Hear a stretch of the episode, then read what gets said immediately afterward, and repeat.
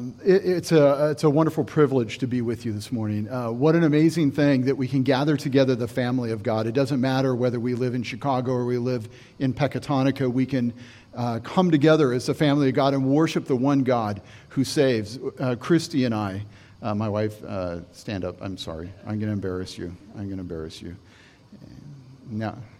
And, and my wife and I were traveling on the other side of the world, and it's amazing that you can sit down and you can worship with people that are speaking multiple different languages, but they come together for one purpose to give glory to God, for the greatness of God, for His grace and the hope that He gives us, which is a hope that is beyond anything we deserve.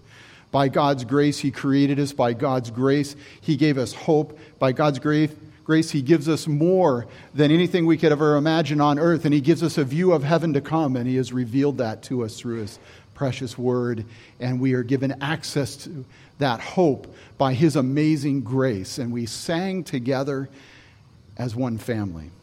And so it's with that that I want to challenge you um, in this message this morning not to get behind missionaries, but to be missional yourself.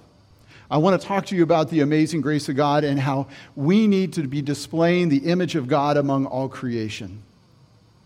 You see, I was visiting, Christy and I were visiting a, a small church in Kentucky, and it was a, uh, back in the middle of nowhere. And we were visiting, and they asked us to stand in front of the church. And a small little boy came to the front of the church. He had no shirt on, and he had coveralls. And he walked up and he looked at me and kind of cocked himself sideways, and he looked down at my feet, and he was looking up at me, gave me about two or three. And he says, Okay, well, I wondered what a missionary looked like. And then, and then he departed and headed out of the church. When I look back on that, I actually felt terrible. Um, I, don't, I don't mean uh, to say anything even in contradiction to the video you saw this morning. What I want to say is my hero is Jesus Christ. And I want to tell you that I am just one of the followers just like you. And when that boy looked at me, if he saw me, I failed. If he sees Jesus Christ and he turns and wants to follow him, then victory goes to God. And I want to show you in this PowerPoint, and hopefully that comes up pretty soon. I want to, I want to tell you about who we are as witnesses for Jesus Christ. And I want to talk to you about that. And as we go through it, I'm going to take you through Scripture. So please have your Bibles ready. Uh, I don't want to call it Bible aerobics, but we're going to, we're going to run through a few things. I want to talk to you about what it means to live life on mission because, you know, we were created in the image of God, but everything the world throws at us is an opportunity to conform to the humanism and to the sin that we are. There's, there's pressure to conform that comes with peer pressure. Any one of you guys that, are, uh, that have any memory of, of high school or college and the world around us, there's great pressure to conform. When I'm preaching, that usually happens. And so there's, there's apathy. There's this pressure of apathy where we can just say, life is comfortable, life is easy, and we pass that on. And then, then there's the, the challenge of the satisfaction of emotion. We are creatures of satisfaction, and not only do we seek comfort, but we seek out ways to make ourselves feel good. Uh, it's all about entertainment. In fact, often in the church, people will date the church looking for a congregation that makes them feel good about themselves. And if you are a faithful preacher like Pastor Mike is, who is preaching the Word of God, conviction will come on your heart. Praise God when it does, because you will turn to Jesus Christ as your Savior. And we need more of that. But regretfully, there's a lot of that out there. So if you were walking down the street, would they see Christ in you? Would they see Jesus or would they see you? When you're walking down the street, who do you display? Paul gives this advice uh, to Timothy. He gives this advice in 2 Timothy to follow the pattern of sound words. And this idea of pattern is, is one of prototype, as if you are chiseling out a representative uh, case of that which Paul explains. He says, Follow the pattern of sound words you have heard from me, and in faith, piano's out of the way, love that are in Christ Jesus. You see, Paul turns to Timothy and says, It's Christ in you, the hope of glory, and God has set you to be his image among all creation. So he turns to Timothy and he says, The biggest advice I can give you is to display Christ among the nations. When I talk to you about the stories in the next few minutes, these are people who are living in hostile environments who are displaying Christ. And because they're displaying Christ, they come under persecution. Because they're displaying Christ, they lose family. Because they are displaying Christ, they lose the comforts. And when you talk to them, they say, Glory, hallelujah, because I have the hope of heaven before me and I need nothing else. These are the heroes. These are the heroes of faith that are out there. These are the people who were claiming to follow Jesus Christ under the days of communism. And because they followed Jesus Christ, they were denied a college education, they were denied their life, they were denied a career, they were denied comforts.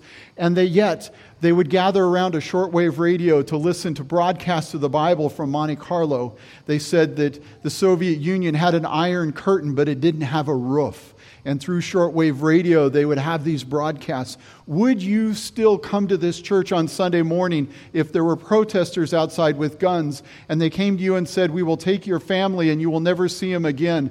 And you say, Okay, I will walk away. Or will you come up and say, You will never steer me away from Jesus Christ? What if it cost you prison in a gulag that was filled with with tuberculosis and pain and suffering. It's interesting, this quote from Hudson Taylor all of our difficulties are only platforms for the manifestations of his grace, power, and love. You see, a lot of times we, in our comfortable living, when things get difficult in our life, when we deal with loss and tragedy and persecution and frustration, we shake our fist at God and say, How could you do this to me? And God says, You don't understand. I take this broken clay pot and shine the glory of my gospel through your broken life. And when tragedy comes into your life, that's the exact medicine God uses to make sure that He's being displayed and not you. And God creates these situations for His glory. If you knew that baptizing meant that you could never go home to your family again because they would beat you and want to kill you, would you walk out into the waters? And this is a public lake. There's a bar off to the right here. Everyone's watching on a beach as this young Tajik girl walks out into the lake. And she's baptized in the name of the Father, the Son, and the Holy Spirit, which is blasphemy to the Muslim people. Would you so do this? I'm sorry. Are you willing to go into another country and tell them about the gospel of Jesus Christ? Are you willing to share your heart and your faith, no matter what the cost? You see, let me quickly give you what the source of the problem is, and I'm going to take you back to Genesis because you have this really cool creation uh, museum downstairs. So we got to always come back to Genesis. Genesis 1:27 says, uh, God was saying, Let us create them, man and woman, in the image of God. God created us to display His image among all creation. God seeks His glory, and He is glorified as He is imaged in you. You see, there was a little bit of confusion in the garden in Genesis 3, and there were two temptations. And let me tell you, my friends, these are the same temptations we struggle with today. The first one is doubt. Did God actually say? The Bible is constantly under attack. And one of the greatest tools this world does is it tries to unseat our faith in Jesus Christ with doubt. And you hear people say, God didn't really say. If you wonder about the Islamic movement. It has a lot of scripture, what we know as the Holy Bible, in it, and it's got everything else because Muhammad said the Christians contorted the Word of God and his job was to set it right. God didn't actually say these things, and he had to fix it. And a lot of times we turn to things that are rather cultic and they flow from a doubt that God really said. And then, secondly, the desires of the heart. Satan goes and tempts us and says, God knows if you eat it, your eyes will be open and you will be like God, knowing good and evil. And so we have these, these issues of, of doubt and humanism, and they are the threats that we have today. These are these threats that make it very difficult for us to follow after God. But just to give you a quick history, uh, Rene Descartes, who is, who is, is known really as the father of modern philosophy, said, I think, therefore I am. And what he was trying to do was point to the existence of God from a philosophical point of view, but what he ended up doing was moving uh, the authority for truth into the hands of the interpreter or the person. The truth is relative to the beholder, and not only is he the father of, of, of philosophy, but he is also the father of modernism that moved into age and reason. And then we have our scary guy, Mr. Darwin, that said not only is God not sovereign over t- truth, he's not sovereign over nature. That there was a great lightning bolt that came down into a pond of scum, and, and out of it crawled uh, life that somehow developed three billion lines of genetic code and formed into a human being, and somehow uh, developed into. Um, the people we saw today, which we know scientifically now is not a possibility.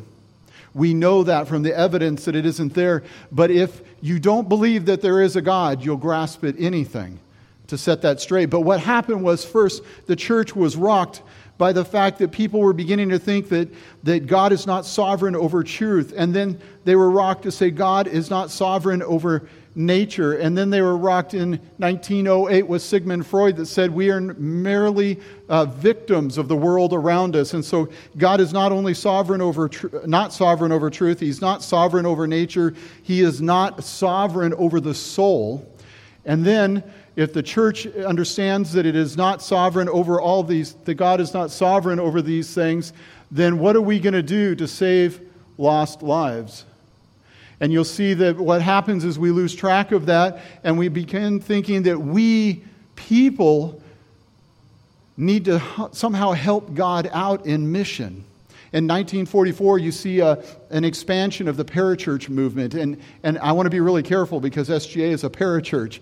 And I am not complaining about these movements, but I want to state something that often what we've done in all those spheres is we begin to pass on the Great Commission to professionals.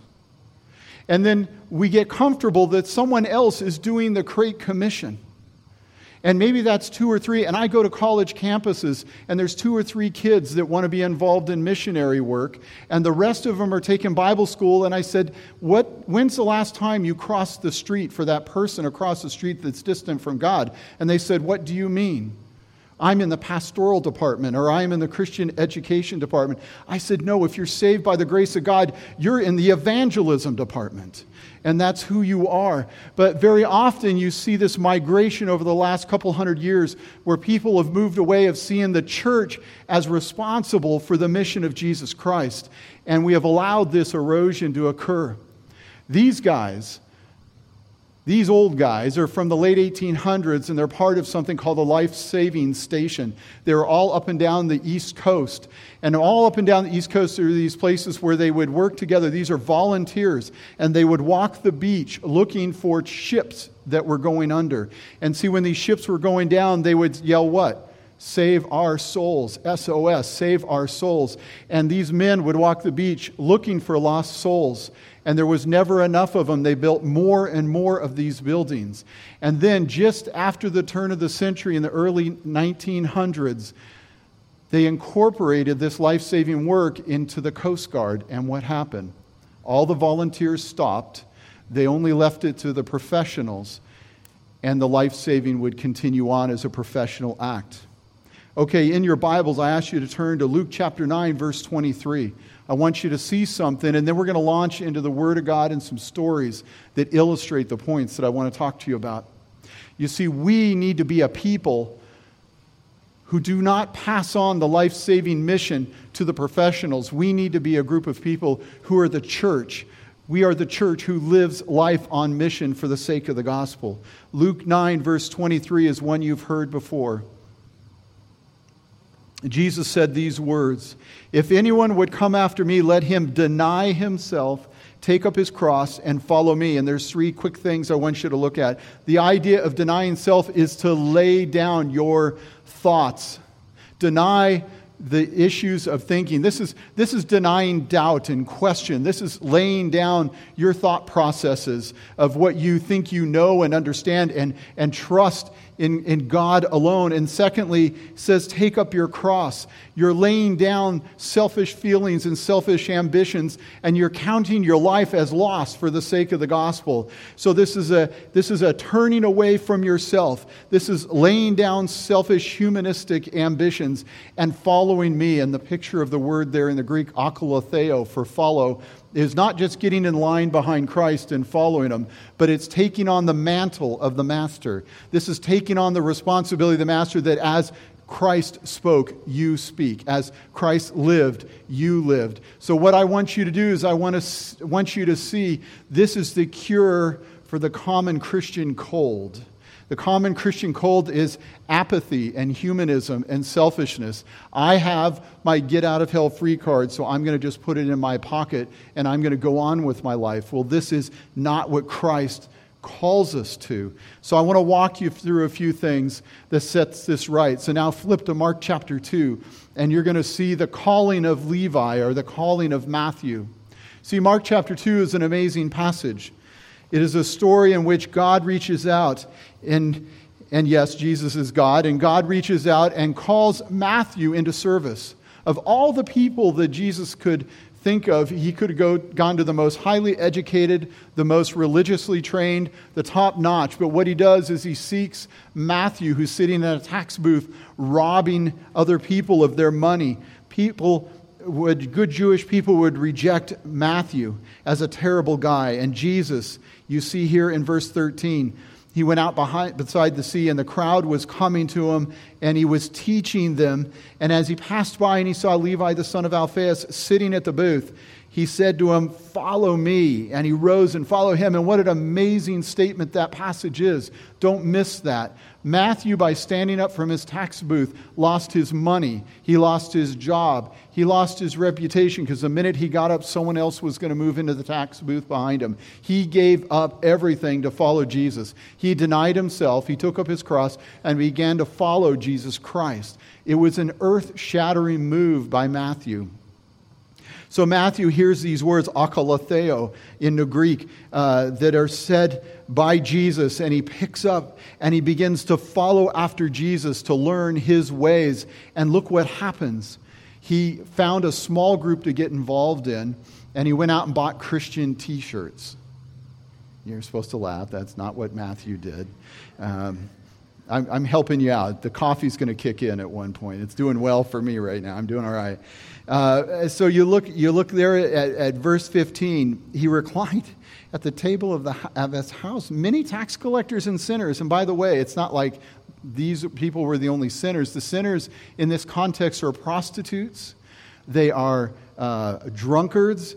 These are people that are robbers and thieves and, and all the big sins. And you say to yourself, I've never committed those sins. Well, guess what? You're still a sinner. Uh, and these are the guys that were the major sinners, okay? And so the religious experts of the days are looking through this little Adobe house window, and, and they're seeing uh, that uh, the, the, in verse 16, the scribes of the Pharisees saw him eating uh, with sinners and tax collectors and says, What's this, paraphrase, what's this crazy rabbi doing? Because a rabbi would never do such a thing. And they say, Why does he eat with tax collectors and sinners? And Jesus heard it Those who are well have no need of a physician, but those who are sick. I came not to call the righteous, but sinners. And so we see Matthew, who gave up all for the sake of following Christ. And the first thing that Matthew does is bring sinners into his home to tell them about Jesus Christ. Up in the right corner is Pavel Nino. He was a heroin addict and he was living in an abandoned building searching for dogs for food so he could take the money to score more heroin. And then Sergei Kozin on the right is a pastor who went into an abandoned building and started looking for people, and he led Pavel to Christ. And when he led Pavel to Christ, he, he, he was saved miraculously. There was no special program. They start, he, I mean, he was right away detoxing from heroin. And when he did, at his front door was a knock, and they had left him bread. And there was a little kid at the front door who was hungry, and he shared some of his bread. And then the next day, two kids came, and the next day, four kids, and then six kids. And it continued on. And what ended up happening was the launching of a, a ministry to over 60 kids that were in this abandoned building. And he fed them every day. And there's kids that have been baptized, and there's kids that have gone on to do ministry. And so God's plan was to take a heroin addict and save him miraculously by God's grace and make him a children's ministry leader. And you know what that cost Pavel? Jail time. Because he was telling the gospel to some forgotten kids that the Muslim people thought were living under a curse. You see, Pavel didn't leave and go to a place of comfort. He stayed there in the abandoned building, rescuing the souls of men. I want you to continue on now that we journey from Tashkent. We go north uh, to Ust-Kamenogorsk, which is the northwest corner of Kazakhstan. And, and Mirza, who's in the upper left corner there, and his wife live in this town that time is forgotten. In your Bibles, I want you to turn to Matthew 936 through 38. And that's a passage, it's a great missionary passage. You see, Christ was out in verse 35. You see that Jesus went out through all the cities and the villages, uh, teaching in the synagogues and proclaiming the gospel of the kingdom and healing diseases and every affliction. In other words, testifying to what he was preaching in his deity. And in verse 36, when he saw, and the word saw means to look, uh, look uh, and perceive, not just visually see that there were people in need, but perceive the need and to really understand it. And when he understood the need, the spiritual lostness, he had compassion, and the word compassion is splanchna, which is deep down inside. And he had this pity in his heart, and, and, and biblical pity moves us to action. It is not saying, I'm sorry for you, be well and blessed. It is, oh, my heart breaks. You need the gospel of Jesus Christ, and I'm here to help you and, and take care of you. Because he looked upon them, and they were harassed and helpless. And this idea of harassed is that your skin is barren and, and it hurts to the touch, and helpless is like a baby. Um, anyone that knows of a one month old baby that can feed itself? Yeah, it's not going to happen. Well, that was, this is the Greek word. He looked upon the people and said, they have no capacity to help themselves. Zero, none. They're hurting they can't help themselves. They're like sheep without a shepherd. And he turns to his disciples and says, The harvest is plentiful, the laborers are few. Therefore, pray earnestly to the Lord of the harvest to send out laborers into his harvest. Here, Mirza was a drug addict in Yakutia, which is above the Arctic Circle in eastern Russia. He comes to faith. He moves to this completely forgotten town that no one cares about. And he goes in the middle middle of this and he begins preaching the Lord Jesus Christ and he finds families that are suffering and without sustenance and they can barely survive. And he makes a choice that he and his wife will live in a broken home with no indoor plumbing, no indoor heating, no indoor uh, water supply. And he lives in that building and he, he has cultivated his entire yard into a garden because he said there's at least 15 families that will let him walk through the front door and he brings them food and he talks to them about the Lord Jesus Christ. You see, Mirza is not a highly educated man. He is not a, uh, the, the, the, the one that everyone would have gone for, but God went for this man and put him in that village and he saw a lost and hurting world. And when I asked him, I said, Why don't you get a job? Why don't you get a job so that you can improve the way you live? And he says, Because if I spend eight hours a day plus a couple hours commute going to the job, then I cannot visit these families every day and tell them about the life saving gospel. In his mind, we don't know how much longer these people are going to live. And if I don't reach them now with the gospel, who will? I'm satisfied living the life that I'm living. I'm sorry. And so we have the makings of lifesavers. We, we have people that are willing uh, to do the ministry, to have a compassion for the lost, but we have to do something that's even more challenging than that. We have to be willing to swim out into the storm. You see, if you have a life saving station on the beach, and imagine you've got three of them, and you've got one over here with neon signs and, and entertainment and amusement rides and a little kiddie bounce house in the back. And then you have one in the middle that looks perfect and polished and clean and wonderful and everything's organized. And you have one over here um, that uh, has a little smoke coming out the chimney and it looks like a Thomas Kinkade photo and it's all warm and inviting and comfy. You have all these versions of stations and you've got someone out in the cold, stormy water downing. It doesn't matter what your station looks like, it matters whether the people are going to swim out into the storm and rescue people. You see, in America, we spend far too much time worrying about what our church looks like to others when what God wants is He wants the church to be out among the harvest. And we need to spend more time being these lifesavers. Uh, uh, Tamara Bezarob's in the striped shirt. Her husband was a missionary church planter, but 12 years ago, as he was praying in his church, and a, Muslim, a conservative Muslim uh, extremist, poked a machine gun in the window and, and, and, and shot her husband dead.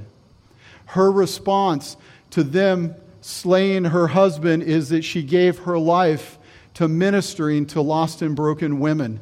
There in that room, and you can see there, and uh, Christy was speaking to these women only last week. There are women that were gathered, some their eyes black and blue from being beaten, some of them with Muslim husbands that won't allow their children to be raised eh, as Christians, some who were dealing with drunkenness, some that were dealing with poverty, all these broken lives looking for answers. And God took a person like Tamara who said, I will give my life to swim out into the storms of their lives. Quickly look at Luke chapter 15. Luke chapter 15. And it's the parable of the lost sheep, and I want you to look at two things on it. It's the parable of the lost sheep, and again, Jesus was speaking uh, to basically the Pharisees and the scribes who were grumbling because Jesus, again, was reaching out to the lost and hurting of this world, the tax collectors and the sinners. And he told the parable, What man of you having a hundred sheep, which would be a rich person if he's lost one of them, does not leave the 99 in open country and go after the one that is lost until he finds it? You see, here's the problem. If you have a hundred sheep, you're a very wealthy person. Maybe you have a hundred dollars in your pocket and you lose a buck and you don't care about it because you've got $99. Well, this rich person has a hundred sheep and one gets lost. And what he does is, with urgency, leaves all the rest of the sheep in open country and runs looking for this smelly, stinking, rebellious lost sheep. And you see this person goes running for this lost sheep, and it may take days. And imagine that you're into, the wor- into your workday, you're tired, you're worn out. What is this lost sheep thinking? I've taught this sheep to stay near the fold. I've given it all my attention. Why is this sheep wandering off? But no, this person goes off, and the shepherd loves his sheep. He loves the sheep, and he can't wait to find the sheep. And finding this 75 pound sheep, he puts this sheep up on his shoulder, this stinking sheep, and he's already tired, and he walks with this sheep all the way back to the fold. And out of the love for the sheep, he sets this sheep down among the other f- sheep. And then the most amazing thing happens. After finding the sheep, you see in, in uh, verse 6, he, he comes back to home and he calls all his friends together and his neighbors and says to them, Rejoice for me for I have found my sheep that was lost, just so I tell you there is more joy in heaven over one sinner who repents than the 99 righteous, read that as self righteous, that need no repentance. And see, the issue here is this man wasn't anything other than motivated by love. And when he gathered in that lost sheep, he wanted to celebrate.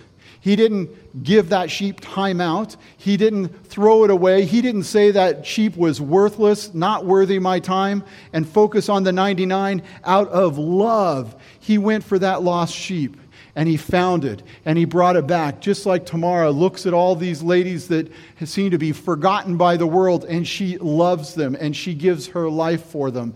You see, we have to be willing to swim into the storms of people's lives. Uh, we live in a messy world with a lot of difficulties and a lot of trials, and a lot of people struggling with addictions, a lot of people struggling with abuse, a lot of people who think they've heard the gospel and they don't understand, and they're struggling with doubt and difficulty, and, and they are, are lost and they're drowning in their sin. And we can't just be concerned about the banners in our church, we have to be concerned that they are set right with God, and we have to go out from the comfortable beach that we live on, swim out into the waters of life, and love them so much that we take them upon our back and we carry them to the shore. And once we bring them to the shore, we do a little bit further. We celebrate because that heroic act of saving a life that was lost means that one is snatched away from the fires and glory is given to God, and we have to live in that way. And then we have to tell all of what Jesus done, and I'm running out of time, so I won't go into great detail on this one. But if you turn to, um, if you turn to uh, Mark chapter 5, verse 20, it's the story of the demoniac. And I want to show you briefly what's happening here. This is Idar, the guy with the tie on. He was a kid that was actually thrown out of orphanages, and they said live on the street because he was getting in fights with all the kids, and no one wanted him around. Natasha, she's suffering from breast cancer. She can barely move in the morning. She gets up in the morning and makes seven pies. She goes out where all the homeless boys and girls live in the sewers. And she takes the pies out and offers to feed them so that she can reach them. She's in Ufa, Bashkortostan, which is a Muslim republic inside the country of Russia. And she goes out there, and the police tell her to get lost, and the people uh, don't support her, and she goes home and she makes her pies and food, and she goes out and talks to these kids. And Idar is someone that the entire system had given up on, but she kept going out and she kept going out, and Idar uh, came to faith. He was at 16 years old when he came to faith. And you know what he did? He became a preacher. Uh, the pastor taught him Bible exposition and became a preacher. He now ministers in those seven locations. He now preaches in the church and he goes looking for lost souls. He wasn't a highly dedicated or, or, or a highly educated young man, but he was a young man with a story that said, I was lost and now I'm found. Just like the demon possessed man in 520 uh, in Mark 5:20, he was saved from an incredible life of destruction, and he turned to Jesus in his right mind, and said, "I wanted to go with you and hang out with all the Christians." And Jesus said, "No, go back and tell all your friends what I have done for you." You see, Jesus didn't need a professional; he needed followers of Jesus Christ that would say, "Here I am, use me." And you could move on from that. And then finally, this was just a couple of days ago in Tajikistan. We were up in Khujand in the northern province. And Sofir was there on the left, and he is a pastor that went out into a small village. And after arriving in the village, uh, some boys from the local Muslim mosque saw that Christians were there. And at the time, they had heard about, you remember the, in France, when they had the cartoon about Islam and, uh, and the shooting that occurred. Well, they wanted to take it out on him in the village. So his, his uh, son came in, and his son was pulled off to the side, and all the kids beat him into just nothing. And he came in, and his father was cleaning him up. And just after that, his daughter came in, and they beat up his daughter.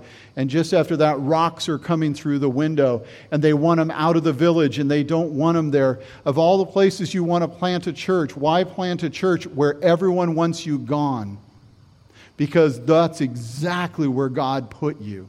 And in this case, God put him there to be a witness of the gospel, and actually, Igor is the one that goes up with Tamara to minister uh, to the ladies in that area as well as children, because the children have nowhere to go.